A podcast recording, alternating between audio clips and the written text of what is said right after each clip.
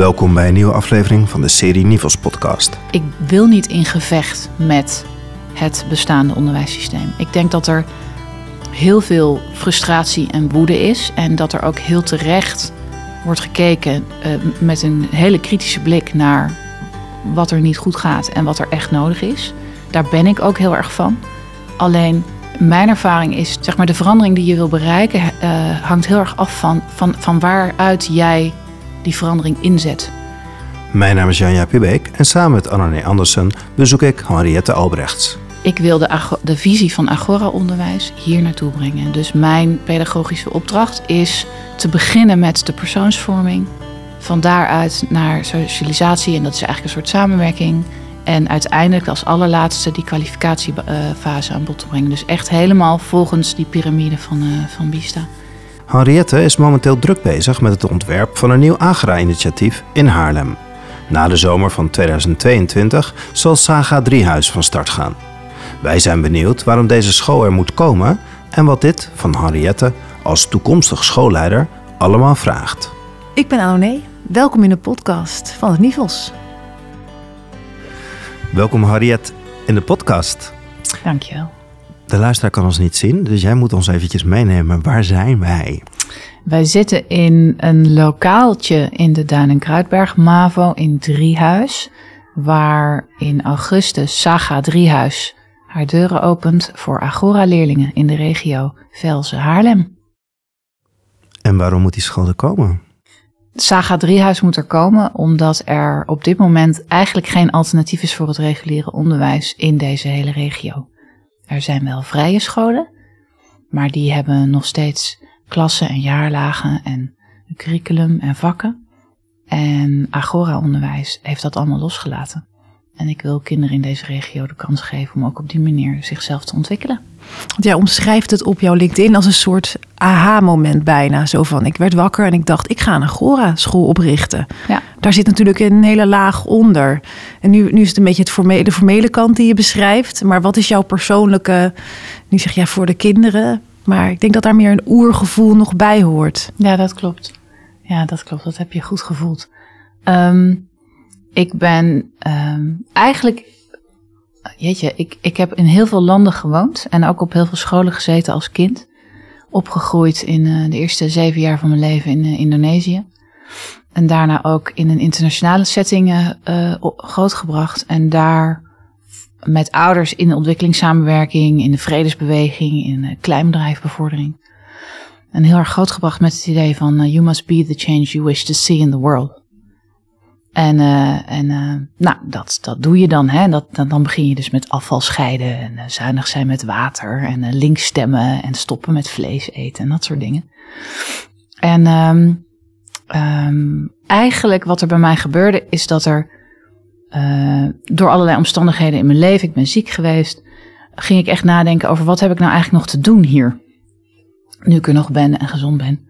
En um, toen kwam de coronacrisis, net op het moment dat ik dacht, ik ga weer aan de slag. En ik had lesgegeven als docent Engels. En ik zag uh, tijdens die hele, het ontstaan van die eerste lockdown en ook toen Black Lives Matter escaleerde, uh, zag ik hoe dualistisch geworden zijn. En zag ik ook dat op het moment dat je roept, het moet eigenlijk een andere kant uit, in, in welk onderwerp dan ook, dat je al snel in een discussie verzandt. En daar was ik eigenlijk over aan het nadenken en aan het verdiepen van wat betekent dan verandering en hoe zorg je dan voor verandering. En toen kwam eigenlijk bij mij het als een soort, inderdaad als een aha-moment van wat ik te doen heb is gewoon voor die verandering zorgen. Door hem zelf te zijn. Door dus uit die discussie te stappen van wat is er nodig, hoe gaan we dat regelen, krijg ik iemand mee?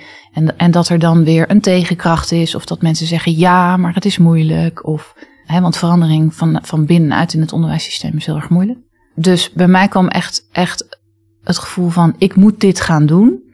Puur als een alternatief. Door gewoon daar te gaan staan en eigenlijk in alle vriendelijkheid en openheid gewoon te laten zien van kijk het kan. Zelfs als docent kan dit. En in het begin was dat meer een soort gevoel.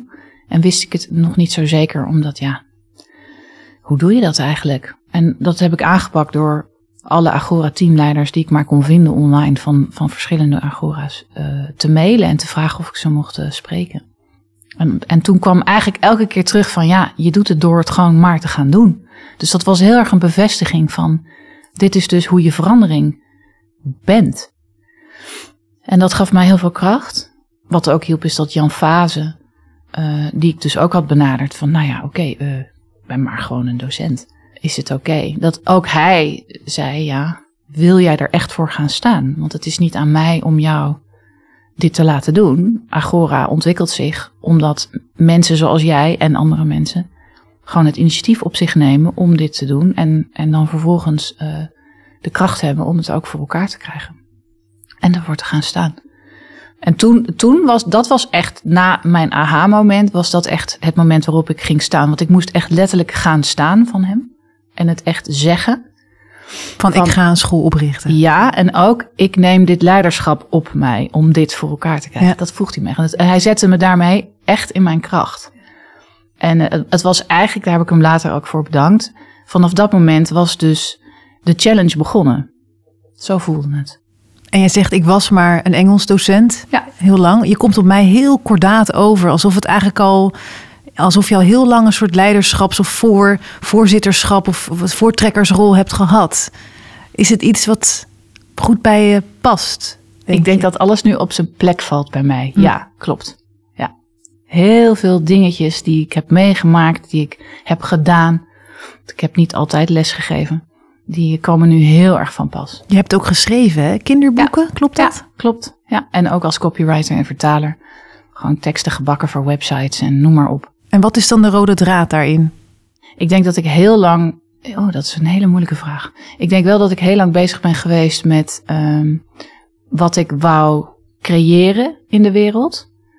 Zowel qua schrijven als uh, qua hè, soort samenleving, wat, wat voor sfeer ik wou creëren in de les, wel, wat ik mogelijk wou maken voor kinderen. Ik denk dat ik heel lang, uh, uh, wat ik het leukste vond, ik heb zelfs in de werving en selectie gewerkt is om eigenlijk dat lichtje te vinden in iemand en, en, en dat dan terug te geven. Dus van kijk, dit is wat je kan. Dit is de, mm -hmm. heel erg anglo-saxisch opgegroeid, hè, dus iedereen kan iets. En dat vind je natuurlijk ook terug in het Agora-onderwijs. Van wie ben jij? Wat wil jij? Wat kan jij? Wat is jouw missie? Wat heb je nodig? En dat gaan we fixen. Ja, of er nou een rode draad is, dat weet ik niet. Ik denk dat ik gewoon op weg was hier naartoe. Je zei net in een tussenzin dat je in veel onderwijs dat je deed het in discussies terecht kwam. Waar, waar kwam je dan in terecht? Nou, niet echt direct persoonlijk, want je ziet het natuurlijk ook gebeuren in de media. Zodra een onderwijsvernieuwer iets zegt op LinkedIn, krijg je heel veel bijval. Maar je krijgt ook mensen die dan zeggen ja, maar. En dan, dan, dan wordt het dus een wel eens niet. Dus dat viel me heel erg op. Van hoe voorkom je nou dat je zegt ik wil veranderen. Zodra je het buiten jezelf plaatst van wat er nodig is, dus dat je de ander mee wil krijgen, dan kan het dus zijn dat je in discussie komt met iemand, omdat je dan een soort uh, middenweg moet gaan vinden over wat je dan samen vindt dat er moet gebeuren. Uh, en die is er steeds minder. Er is steeds minder verbinding, vind ik, in de samenleving. Dus je krijgt steeds meer soort van: deze groep is voor dit en deze groep is tegen dat. En daar wou ik uitblijven. Binnen het onderwijs zelf heb ik gewoon gemerkt dat ik was altijd de docent dat als er iemand riep, uh, nou nu moeten we dit gaan doen, uh, wie wil daar een, een, aan meewerken of een pilot, vond ik het altijd wel heel erg leuk om mee te doen. Maar dan zie je ook dat er heel veel mensen dat niet willen. En dan zie je ook dat vaak vernieuwingstrajecten gewoon verzanden in, ja, het, het, het, dooft langzaam uit of het is heel moeilijk om, uh, om iedereen mee te krijgen, omdat, omdat je gewoon te maken hebt met heel veel mensen ik dacht vorig jaar nog dat dat, dat dat heel erg kwam, omdat dus niet iedereen wil veranderen. En ik denk nu veel meer dat, dat dat heel erg te maken heeft met het feit dat een onderdeel van het onderwijssysteem is dat we eigenlijk allemaal continu over onze grenzen moeten gaan. Dus dat een verandering heel vaak wordt geïnterpreteerd als een, oh my goodness, nou moet ik dit ook nog doen. Maar, maar toch, want uh, Saga komt in een bestuur. Dus er zijn andere scholen. Ja, zeker. Dus ik ben dan wel benieuwd waarom dat bestuur instapt en waarom jullie gekozen hebben om het er echt separaat naast te zetten. En niet bijvoorbeeld een school zelf te laten transformeren. Je bent echt radicaal gekozen. Binnen ons bestuur zetten we een nieuwe variant neer eigenlijk. Ja, ik kan natuurlijk niet echt spreken voor uh, hoe het bestuur de overwegingen zelf heeft gemaakt. Ik denk dat het binnen het onderwijslandschap hier in de regio heel prettig is dat er gewoon een, een, een RD-afdeling, zoals chef Drummen uh, het noemt, wordt geboden. Um, ik denk dat het makkelijker is om, om, om een alternatief op te zetten waarbij er dus niet een bedreiging is van binnenuit in een school als een, als een, als een afdeling. En dat dat misschien een vriendelijke manier is om te laten zien dat het ook zo kan, zonder dat daarmee een school intern, hè, dat er collega's ineens te maken hebben met geld dat naar een andere afdeling gaat, zeg maar, of aandacht dat naar een andere afdeling gaat. Uh, en dat vind ik zelf ook echt, eigenlijk heel erg prettig, want ik, ik wil niet in gevecht met het bestaande onderwijssysteem. Ik denk dat er heel veel frustratie en woede is en dat er ook heel terecht wordt gekeken uh, met een hele kritische blik naar wat er niet goed gaat en wat er echt nodig is. Daar ben ik ook heel erg van. Alleen mijn ervaring is dat verandering, zeg maar de verandering die je wil bereiken, uh, hangt heel erg af van, van, van waaruit jij die verandering inzet. Einstein zegt, je kan een probleem niet oplossen op dezelfde frequentie als waar het probleem bestaat. En ik zie het ook echt op die manier. Dus op het moment dat ik vanuit de frequentie van frustratie, woede met het oude systeem bezig ben, dan ben ik eigenlijk nog binnen het bestaande systeem bezig. Uh, en dat gebeurt vaak binnen het onderwijssysteem trouwens in de, in de wereld, vanuit de drama-driehoek. Dus op het moment dat ik vanuit woede iets wil veranderen, dan zit ik in die drama-driehoek. Op het moment dat ik als redder het wil veranderen, zit ik eigenlijk nog steeds in die drama-driehoek. Mm -hmm. En dan maak ik de ander tot slachtoffer. En voor mij is het heel belangrijk op, in, in, in het opzetten van Saga om echt bij mezelf te voelen van waaruit doe ik dit nu? Van waaruit ga ik dit individuele gesprek aan met die schooldirecteur of met het bestuur of met wat dan ook? Omdat ik het heel bewust in die, dat nieuwe onderwijs van die nieuwe wereld voor die kids van morgen die er nu al rondlopen, echt wil neerzetten vanuit verbinding, vanuit liefde, noem het spiritueel, vanuit eenheidsbewustzijn. Lang, lang antwoord op jullie nou, vraag. Nou, een vervolgvraag daar misschien op. Zou je dan je pedagogische opdracht kunnen omschrijven? Wat, wat beoog je met het Agora-concept? Ik wil de, de visie van Agora-onderwijs hier naartoe brengen. Dus mijn pedagogische opdracht is te beginnen met de persoonsvorming. Van daaruit naar socialisatie, en dat is eigenlijk een soort samenwerking. En uiteindelijk als allerlaatste die kwalificatiefase aan bod te brengen. Dus echt helemaal volgens die piramide van, uh, van Bista. Mijn pedagogische opdracht is om te zorgen voor veiligheid. Want als, die, als het niet veilig is, kan het coachteam de kinderen niet het vertrouwen geven die ze nodig hebben om te kunnen groeien op deze manier en zich te ontwikkelen. Uh, waarbij het, het aangaan van challenges en het begeleiden van kinderen met challenges natuurlijk een continu heen en weer bewegen is tussen structuur en vrije ruimte. Nou, daar kunnen we natuurlijk ook nog een heel verhaal over houden, maar in principe is dus het belangrijkste dat ik zorg voor veiligheid. En ik zie mijn rol als teamleider eigenlijk als de spaceholder of de ruimtehouder die ervoor zorgt dat dat coachteam dat optimale vertrouwen en die veiligheid kan bieden aan de kinderen.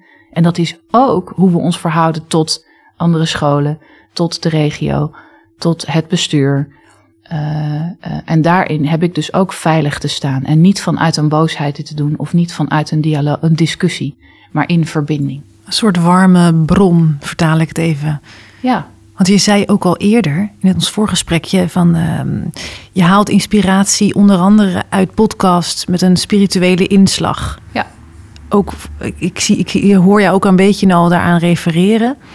Uh, wat zijn dat voor bronnen en wat haal je daaruit? Nou, die helpen mij om te kunnen voelen of wat ik aan het doen ben zuiver is en inderdaad zorgt voor meer verbinding en voor ja, dat ik check, goed kan checken bij mezelf van, van waaruit komt nu wat ik nu aan het doen ben. Als ik al die kinderen in hun kracht wil zetten, dan vind ik dat ik in mijn kracht moet kunnen staan en de coachteam in zijn kracht moet kunnen staan. Op het moment dat ik merk dat er een hele hoop in het onderwijssysteem niet helemaal gezond is en ik ben een nieuwe school aan het oprichten, dan heb ik natuurlijk als vind ik de taak om te zorgen dat het op een of andere manier dat wij dat ook mee transformeren. Hmm. Zoals die drama driehoek waar ik het over had. Hmm. Want dit is denk ik, dit is natuurlijk een hele andere rol waar je nu in stapt. Ja. Van leerkracht naar schoolleider. Ja. Ik, ik hoor jou al daarin dingen zeggen, maar hoe, hoe, hoe, hoe voelt dat anders? Of is het een. Kan je beschrijven wat er veranderd is en hoe je dat oppakt? Of hoe je dat beleeft? Eigenlijk als een soort van zelfsprekende verantwoordelijkheid vanaf het moment dat Jan Fase uh, zei: Oké, kan jij nu gaan staan en dit op je nemen? Mhm. Voelde ik van: Oké, dan ga ik het nu zo zorgvuldig en gedegen mogelijk aanpakken. Ga ik me inleven in hoe dat is om te coachen en, en ook als vakexpert. Dus dan, hè, dan mail ik Ilja en dan mag ik daar meelopen. En, uh, dus ik wil aan de ene kant echt heel goed weten waar ik het over heb. En het ook echt uh, geïnternaliseerd hebben. En aan de andere kant wil ik echt kunnen gaan staan. Ook in verbinding met het bestuur. Dus op het moment dat het bestuur bijvoorbeeld kiest voor Saga Driehuis, dan komt dat natuurlijk ook in een ingewikkelde positie. In, in, in, in, met, met, met misschien een school die daar niet zo blij mee is. Of mensen die denken, goh, waarom gaat het geld daar naartoe? En dan heb ik ook een diplomatieke rol. Dan ben ik weer dankbaar voor mijn verleden in het buitenland. Want op een of andere manier gaat me dat dus heel makkelijk af. Toch even, omdat ik je dan ook goed begrijp. Want je zegt van, je gebruikt vaak het woord schoolsysteem. En, ja. en je lijkt ergens buiten te staan. Aan de andere kant zit je gewoon in het schoolsysteem. I know. Al die kinderen melden zich gewoon aan. Ze gaan ook gewoon een eindexamen doen. Ze komen ook gewoon met een advies binnen. Ja. Je zit ook gewoon in het schoolsysteem. Ik weet het. Dus ik, ik heb een soort brugfunctie. Hè, wat wij doen is volkomen nieuw. Dus ik sta al in het nieuwe met de leerlingen en, en het coachteam en alle andere agora's en onderwijsvernieuwers. Ik zie mezelf echt niet als uh, anders of uniek. Maar ik heb me wel te verhouden tot het kader waarbinnen ik opereer. Dus ik heb een soort brugfunctie. Naar, naar beide kanten toe sta ik eigenlijk op die brug. En ik zeg, ja, kom maar, kom maar. Het kan. En het is ook letterlijk in school, in het gebouw. Hè? Dat vertelde je toen je ons even rondleidde. Er zit nog een school in. Ja. En Saga gaat hier langzaam maar zeker. Je hebt nu een lokaal. Ja. Gaat zich uitbreiden. Ja. Daarin uh, zie je die parallel wel terug. Ja, dat klopt. Ja, dat is belangrijk om daar rekening mee te houden. Want deze school zit eigenlijk in een rouwproces en ik zit in een geboorteproces. Ja. En ik zei gekscherend, je bent een zo'n infiltrant, een virus wat zich zo spreidt. Dat is natuurlijk niet de goede invalshoek, maar... Uh, parasiet. Je, parasiet. Je neemt de boom over.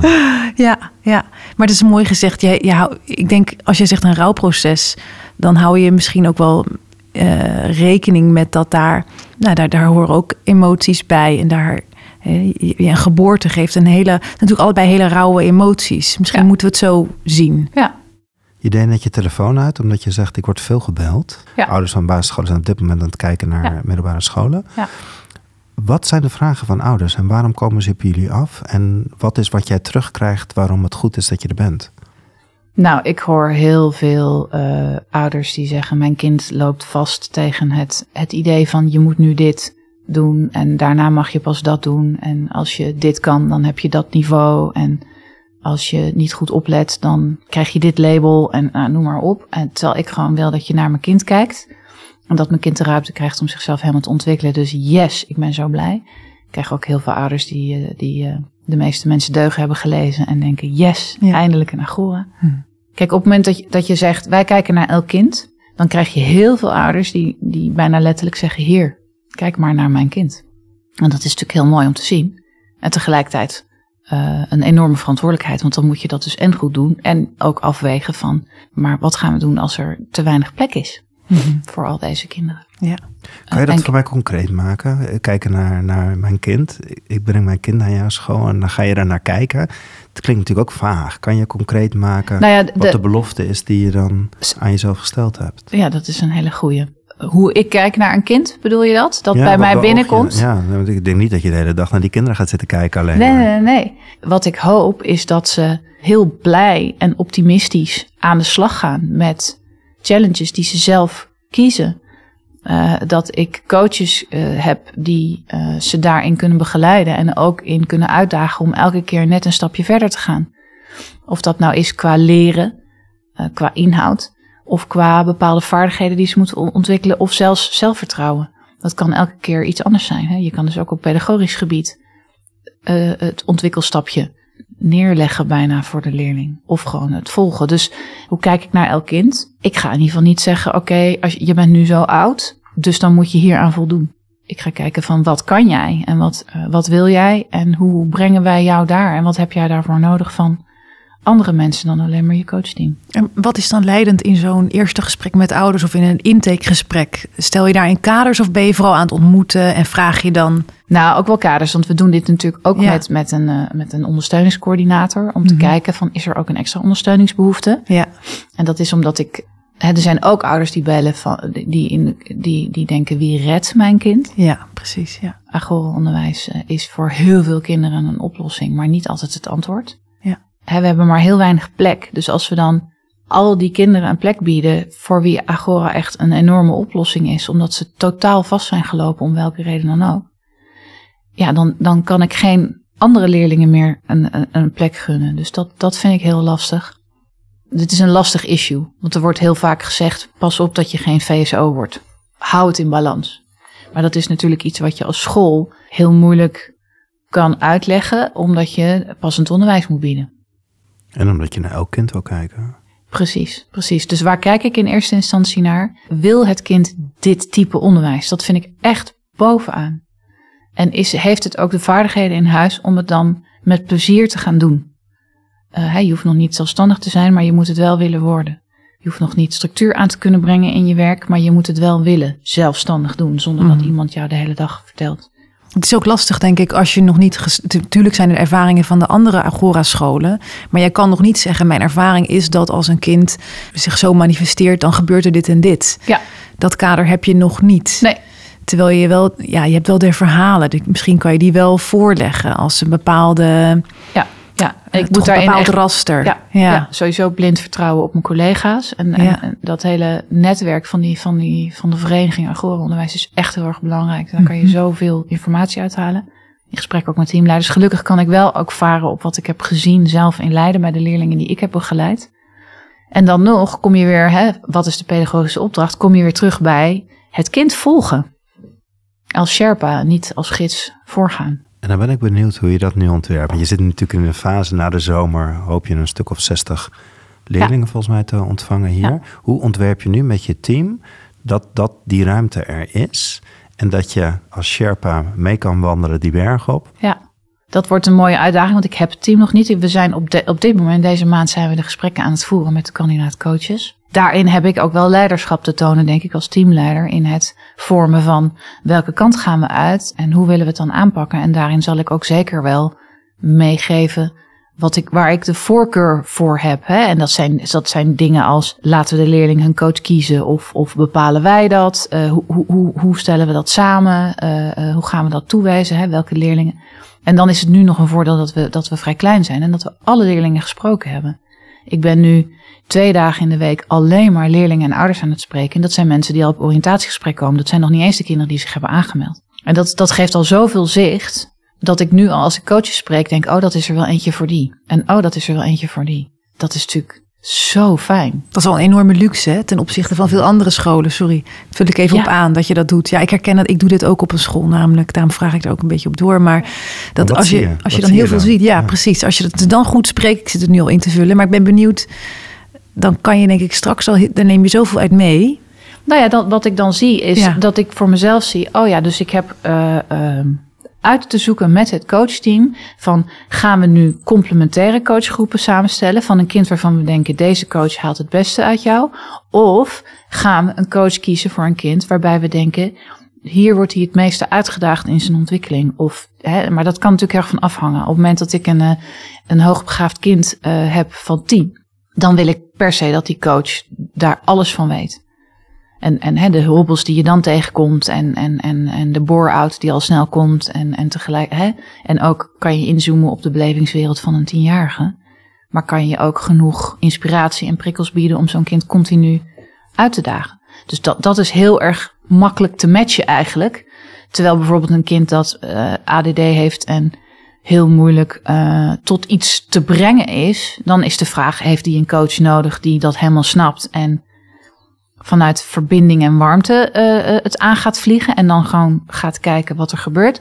Of heb ik een coach nodig die als een soort gymdocent heel erg lekker weet te motiveren, zodat dat kind op die manier mee wordt genomen?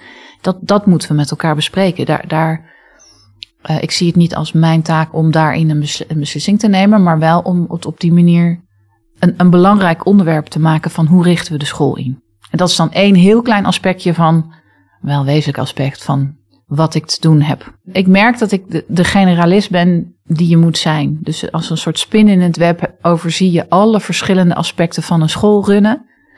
En daar ook de verantwoordelijkheid voor dragen naar binnen en naar buiten toe. En moet je heel goed weten, wat moet ik nu als eerste doen? Wat kan ik even laten zitten? En wie heb ik waarvoor nodig? Want, want op het moment dat het gaat om specialistische kennis of bijvoorbeeld inhoudelijke onderbouwing van bepaalde dingen, ja, dan zijn andere mensen misschien sterker. Want ik ben namelijk niet alleen oprichter, ik ben gewoon een start-up aan het runnen. Ja. Daarom gaat die telefoon. Ik heb twee mensen in dienst die me helpen met, met die kinderen praten en die challenge middagen doen en zo. En al het andere werk, van webmaster tot secretaresse tot, ja, dat doe ik. Dus, uh, Heel veel beslissingen maken, ja. moet je ook zeggen, de hele ja, tijd. Maar ik word begeleid door uh, het Ichtus MT, want we zijn een nevenvestiging van het Ichtus Lyceum. Dat is een gebouw hier een paar straatjes verderop. Mm Hele grote, mooie school. En de rector en het MT die begeleiden mij daarin. Dus ik krijg wekelijks daarin uh, coaching. Gelukkig laten ze me ook heel veel beslissingen zelf nemen. Dus blijkbaar doe ik iets goed. En, daar, en ik word begeleid door de vereniging natuurlijk. Dus daar kan ik ook altijd terecht. En, en, en bij het oprichten bijvoorbeeld aanmeldprocedure. Ja, dan zit je met bureau kwaliteit van, uh, van, hè, van Dunamare onderwijsgroep. Om gewoon heel goed en, en, en degelijk uh, aanmeldprocedure in elkaar te zetten. En daar, daar komt dan ook weer een jurist, jurist bij kijken. En dat vind ik ontzettend. Dat is heel systemisch, maar ja, dat is ook mijn brugfunctie. Nou heb ik best wel wat podcast gemaakt over Agora-scholen. Ja. En ik word ook veel gebeld. En de, ik wil het je even voorleggen van, van hoe je naar die vraag kijkt. Ik word dan gebeld door ouders die zeggen: Mijn kind gaat helemaal aan op die start-up. Die, die wil dit. He, dus, oh wauw, dit bestaat, dit wil ik doen. En dan hebben die ouders zelf een zorg. En die zorg zit hem veelal in, ja, maar mijn kind leert zoveel. Als je er wat in stopt, kom je alles eruit. En ik ben bang, zeggen ze dan, dat er te weinig in mijn kind gestopt wordt. En dan vragen ze mij, hoe kijk jij daarnaar? Moeilijke vraag. ik ben benieuwd wat jij antwoordt. Of wil je het eerst van mij horen? nee, ik kan wel antwoorden wat ik zeg. Ik zeg altijd, kijk naar je kind. En ik denk dat daar het antwoord in zit.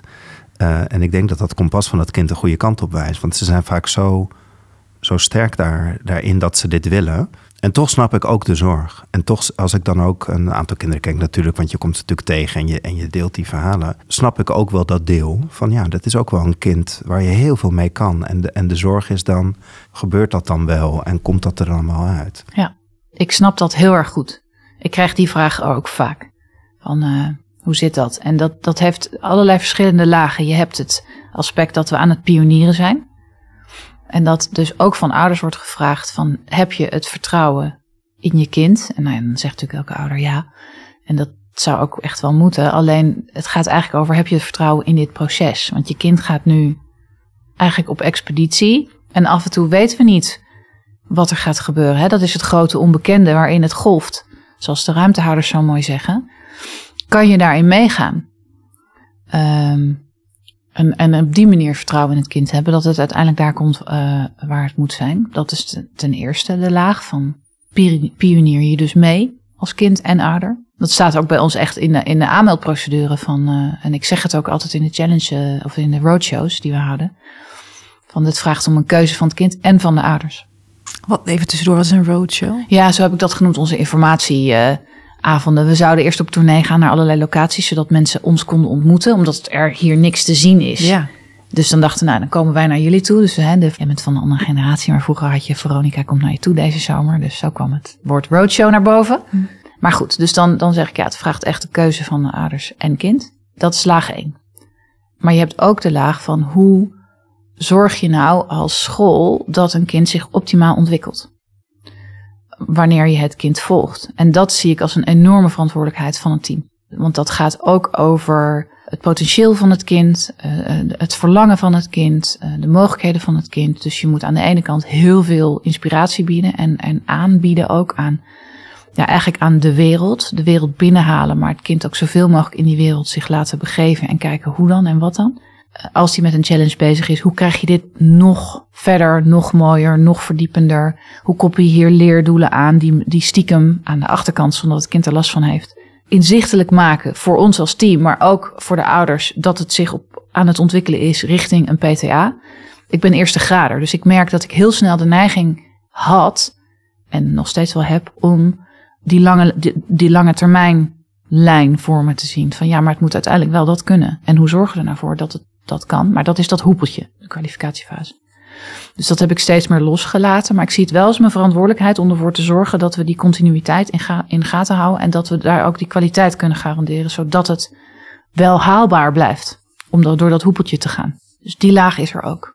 En dan kom je inderdaad bij kijk naar het kind en het vertrouwen die je dus moet geven als coach en als team en als school in de mogelijkheden van dat kind. Als je gewoon in het hier en nu echt luistert naar wat hij wil, kan daar al zoveel ontstaan. Kan je al zoveel in gesprekken net datgene bieden wat dat kind weer verder brengt, op welk gebied dan ook. Dat ik er alle vertrouwen in heb, ook omdat ik het heb gezien, dat, dat wij dat kunnen. Dat het werkt. En nu ga ik toch een beetje advocaat van de duivel spelen. Misschien een typische vraag voor alle Agora-scholen. Maar ik hoor heel erg over dat individuele kind. Hè? Ja. En ik denk dat er hele goede ervaringen ook mee zijn. Hoe je dat kind kan begeleiden naar de, het individuele pad. Maar er is natuurlijk ook een groep.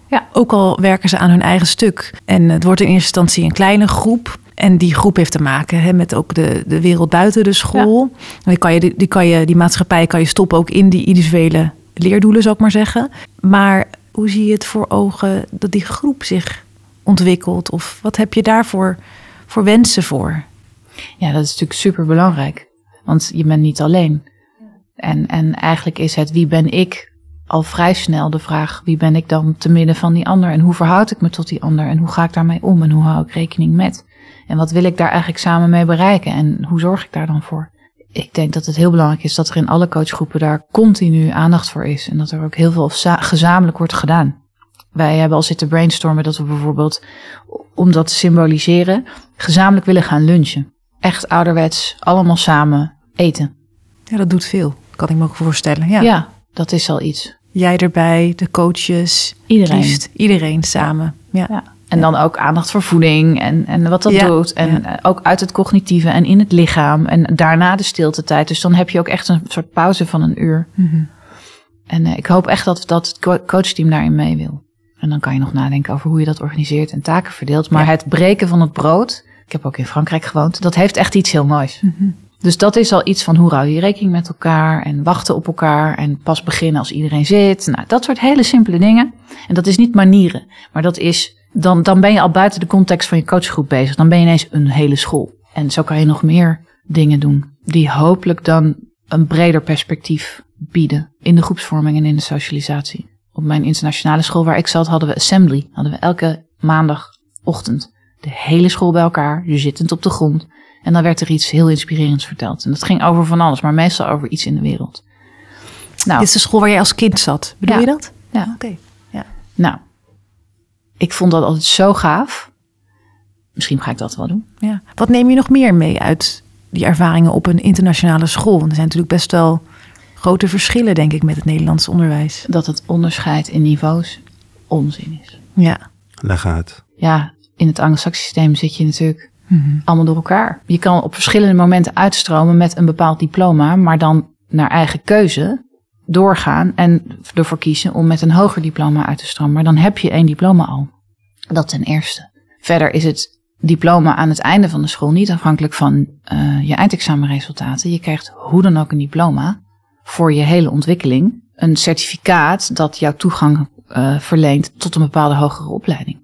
Dus heb je de voldoende E-levels of, uh, of hoog genoeg SAT-scores of AP Advanced toetsen gedaan of O-levels, ja, dan zijn die drie of vier examens genoeg om toegelaten te worden tot een universiteit of een hogeschool. Nou, dat vind ik veel, veel gelijk, gelijkwaardiger. In ieder geval zorgen voor meer kansengelijkheid. Hoewel het natuurlijk, dat is wel mijn kanttekening, dit was een witte privéschool in Zwitserland. Met, dat is dan wel weer mooi, het was bij de Verenigde Naties in de buurt. Dus de helft van de mensen waren, werkte voor de Verenigde Naties voor weet ik veel welk doel waren ongelooflijk veel vluchtelingenkinderen ook. En de andere helft werkte voor CERN, het, het deeltjeslab, waar de deeltjesversneller is. Dus dat waren allemaal uh, kinderen van wetenschappers. Maar dat is natuurlijk niet uh, representatief voor de wereld. Helemaal niet. Je hebt dat ook als doelstelling voor Saga, hè? Dat het divers wordt. Ja. Wat voor ideeën heb je daarbij? Nou ja, ik wil me daar nog verder in verdiepen. Van hoe krijgen we nou kinderen van overal vandaan Saga binnen? Ik denk dat volgend jaar dat we echt op tournee willen langs scholen hier in de, in de hele omgeving. Om een beter over de voetstuk te brengen, zeg maar, wat, wat we nou doen en voor wie, voor wie uh, Agora-onderwijs geschikt is. En ook vooral benadrukken dat je echt uiteindelijk uitstroomt met een diploma. Want ik denk dat daar heel veel zorgen zitten. Uh, van, maar hoe moet dat dan daarna? En daarnaast is uiteindelijk mijn droom dat we gewoon alle vormen van onderwijs bieden, zolang we nog aan niveaus hechten. Ja, want het is nu MAVO, HAVO, VWO. Ja, Ga je denk ik aannemen in eerste instantie? Ja, we, we hebben alleen licentie van, vanaf VMBOT. Ja, dus dan zou je eerst een licentie of een samenwerking met een VMBO-school moeten zoeken. Dus dat is wel, dat zou een, dat is eigenlijk je ambitie. Nog breder, hè? Ja. Hoe geef je diversiteit nu dan een plek in, in je ontwerp? Nou ja, dat is eigenlijk vooral in de communicatie. Zoveel mogelijk, nou ja, gewoon erop letten dat niet alles wat je ziet wit is. Dat uh, niet alles wat je ziet uh, er uh, uitziet als, een, als, als iets joods-christelijks, maar ook iets anders. Ja, veel verder kan je niet doen, weet je wel. Tenzij ik op een, weet je, als ik in Amsterdam zou wonen, dan zou ik exact weten naar welke buurt ik zou moeten om daar mijn verhaal te gaan houden. Nu hebben, en in Haarlem begin ik dat nu ook een beetje te ontdekken. Want ik ben natuurlijk niet zo thuis nog in het PO, van waar zitten alle scholen en waar komen die leerlingen vandaan. Dus dat, dat, maar daar, dat is dit jaar niet haalbaar geweest om op schoolbezoek te gaan. Dat is gewoon niet te doen. Je zit in een grote puzzel, hè? Ja, ja. Dus het belangrijkste is, hoe zorg ik dat die school er gewoon komt voor die kids? En dan volgend jaar, uh, dus in het beeld dat ik schets, en dat is dan wel weer spiritueel. Dus de in, mijn intentie is, en hoe, hoe meer ik die intentie uitspreek, hoe meer ik geloof dat die er komt. Vanmorgen pakte ik even dat boek van Chef Drummen. Heel mooi boek. En op de, op de voorkant Af en toe kijk ik er gewoon even naar, ook als, als therapie. Ja, ik ook. Het anti boek ter voorkoming en bestrijding van educatieve Alzheimer. Je gaat lachen. Ja, ik vind dat zo heerlijk. Waarom? De educatieve Alzheimer van Chef Drummen. Chef Drummen die, uh, die, die kan vanuit een, een goede, gezonde boosheid... kan hij uh, lekker schoppen. Het is een beetje een rockster is het af en toe. En, uh, en, maar, maar gezonde boosheid, dat is een andere frequentie. Dat is de boosheid van de waarheid. En soms moeten mensen gewoon wakker geschud worden. Nu is het in mijn taak hier, vind ik het niet verstandig op dit moment om dat al te veel naar buiten te brengen. Dus vandaar ook dat ik nu het heel erg heb over verbinding en diplomatie en gewoon het, het alternatief zijn dat niemand kwaad doet. Maar in de één op één dialoog of in gesprekken met mensen kan, wil ik ze er wel eens op wijzen dat, dat ze nog, nog denken vanuit bestaande structuren of bestaande, de, de manier waarop we het altijd gedaan hebben, ja, die gaat, gaat natuurlijk vaak uit van angst en controle. En dat is, dat is die, uh, die mayonaise. Waar ben je kwetsbaar? Waar denk je zelf van, auw, dat, dat vind ik nog wel spannend? Of waar je, lig je s'nachts wakker van? Of waar krijg je hoofdpijn van? Of waar zit je zorg? Niet zoveel. Kijk, we kunnen alleen maar onszelf doen. Iedereen. You be you. You be you. Ik doe ik, jij doet jij. En ik doe ik heel uitvoerig en zoveel mogelijk voor die school, maar ook voor mezelf, omdat dat eigenlijk samengaat. Dus wat merk ik in de oprichting van deze school? mijn belangrijkste inspiratiebron zijn mijn eigen kinderen en mijn eigen leerlingen. Dat ik echt dacht, wat sta ik hier te doen? En I believe the children are the future, las ik al. Ja, dat liedje van Whitney Houston. Ja, precies. Nou, dat. Wat sta ik hier te doen? En mijn kinderen, die lopen om allerlei redenen ook vast. Dus dat is voor mij ook altijd een mooie confrontatie. Hoe, hoe kan ik ervoor zorgen dat dat, dat dat zo min mogelijk kinderen in de toekomst gebeurt? Dus daar heb je dat. Ga ik nu schoppen of niet? Maar waar ben ik kwetsbaar? Natuurlijk, op het moment dat je veiligheid wil bieden en bezig bent met een onderwijssysteem, heeft dat natuurlijk ook te maken met dingen die in jezelf dan naar boven. Hè? Dus de eigen angst die je soms voelt en de eigen onzekerheid. En, en wat roept die onveiligheid van die ander op het moment dat hij uitgaat van angst en controle, omdat hij werkt in een bestaande school. Wat roept dat bij mij op? En wat heb ik dan voor mezelf aan werk te doen? Ehm, dus ik ben daar heel erg. Dat zijn mijn kwetsbare momenten, maar die zijn van mij en die pak ik ook heel erg bewust. Omdat ik echt het advies vorig jaar heb gekregen van allerlei verschillende mensen, vanuit Operation Education, vanuit de onderwijstafel, vanuit uh, het NIVOS. Van, hè, je kan alleen die ruimte en die veiligheid en dat vertrouwen bieden aan kinderen als je dat dus ook bij jezelf kan. Dus mijn kwetsbaarheid zit in mijn persoonlijke leven. Ja. Maar kan je nog eens heel concreet zeggen ja, waar, je, waar je voor bent. als je dit nou uitlegt aan, je gaat boodschappen doen bij de Albert Heijn en, je, en de cashier vraagt zo, Henriette, wat, wat, wat ben je aan het doen? Je bent een school aan het oprichten. Ja, dan ben ik ervoor aan het zorgen dat er maximale ruimte is voor de kinderen. om hun eigen kompas te vinden en om ze dan volledig in hun kracht te zetten.